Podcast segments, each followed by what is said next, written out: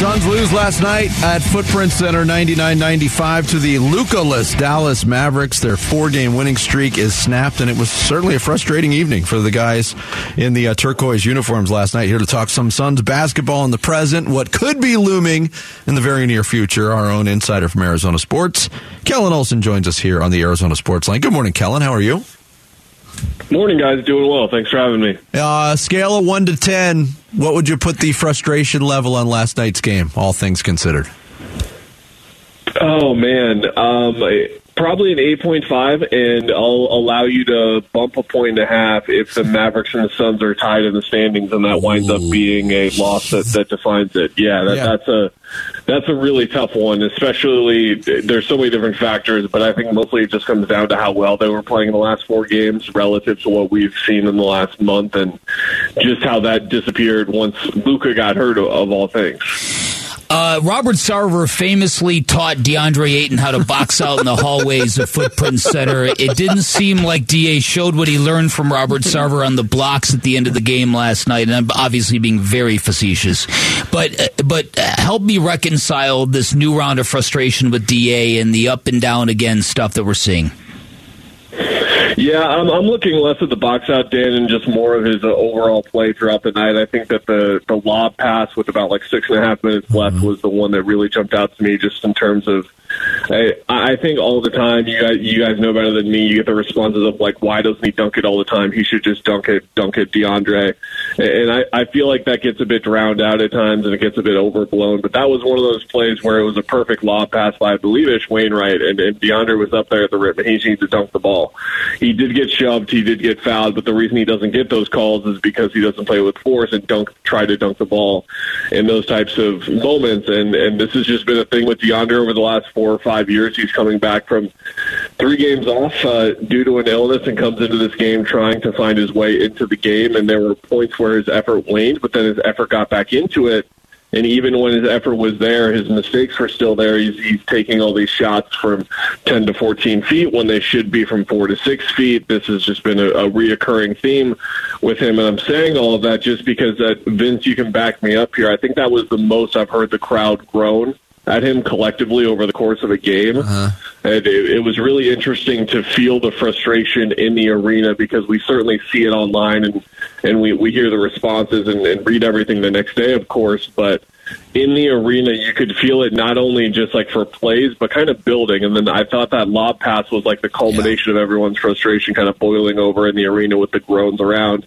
And then for what we didn't expect, there was one more play at the very end of the game that, that elicited that type of reaction as well. Yeah, and when the Suns lose, DeAndre Ayton gets a lion's share of the blame on a regular basis, and a lot of times I don't think it's it's at all warranted. I, last night I was I, I was okay with the criticism. The 19 and 20, I described it as a lot of frosting and very little cake last night earlier in the show.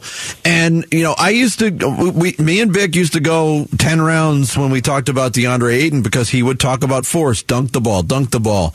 And I said, you know what? A little hook shot or a layup or a finger roll counts the same as a dunk.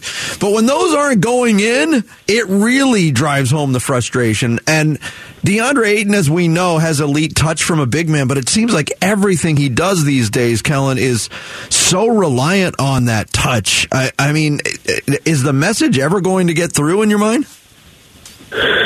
I, I don't want to be declarative in, in that kind of way, but but I will say, Vince, the strange thing about this game is you'll remember a couple of the dribble moves that he had in the first half. Mm-hmm. He wasn't necessarily playing with the force everyone wants to see, but he was trying to get to the rim and he was trying to get to that four to six feet we were talking about earlier in the game at least. But uh, to your guys' point and your point about uh, placing blame and everything and why we're talking about him so much, like, yes, the reaction, yes, those certain plays, but they're playing against a Dallas team where Dallas is switching and the, DeAndre took 20 shots. And the reason why he took 20 shots is he was the core part of their game plan.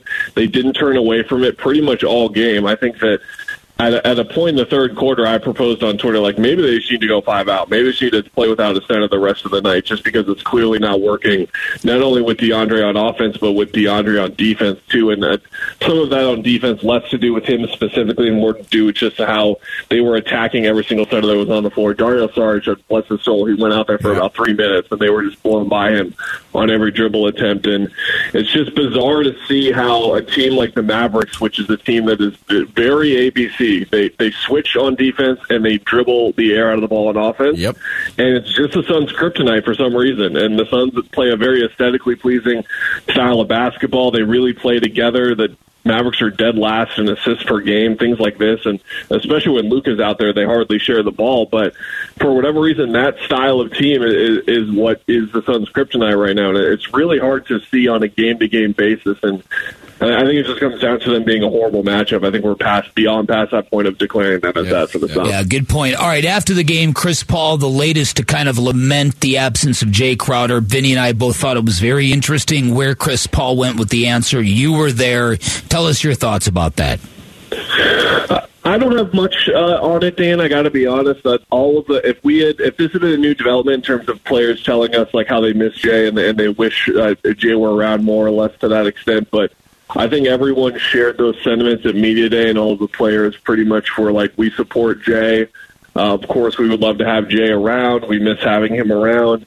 But at the end of the day, it's a business, and I think guys at media day, like Mikal and Cam specifically, were both like, everyone has their own under uh, their own situation, and you learn that more the longer you're in the league. And Chris has been in the league longer than anyone on the team, so he of course understands better than anyone when uh, when his situation kind of arises like that. I just think that all of his teammates support him, and if you were for some reason kind of viewing this kind of situation as something with Jae blew up and his teammates like are supporting him, don't like him anymore, you're reading the situation completely wrong because all of his situation, all of his teammates still very much support him. That is not what this story is at all. And yet he's still on the roster. February 9th, the trade deadline is coming. February 8th is the reported uh, press conference to finalize the Matt Ishbia ownership takeover.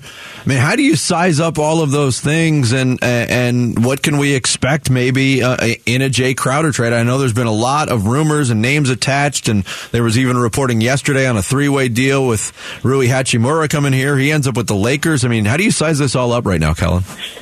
Yeah, how about that for dramatic timing, guys? That's going to be a fun 36 hours for us. Yeah. Uh, it, man, I the more I've been thinking about this and looking at it, uh, we were looking at the reporting from Brian Windhorst and then later from Woj about this Sarver situation and just how he had the ability to hold up trades. We never heard it reported that he did hold up a trade, but when we were looking at this inactivity from the Suns, I think it became more and more of okay, maybe they just can't do anything with the current ownership situation, and, and I think I, I, I might want to believe that that's the case, guys, but more in the other way where maybe they've just been waiting to get a trade until this Ishbia thing gets sorted. Maybe they haven't wanted to act until he has been in the building and he has been a part of the the thought process, and and that's what I'm starting to kind of believe more and more when I sit here and look at why they haven't done anything, the inaction and all that. I think it has been because of ownership, and this is again just my thoughts. I'm not reporting anything; it's just my opinion based on everything that's gone on. But I think it's been the inaction just based on waiting for this to get done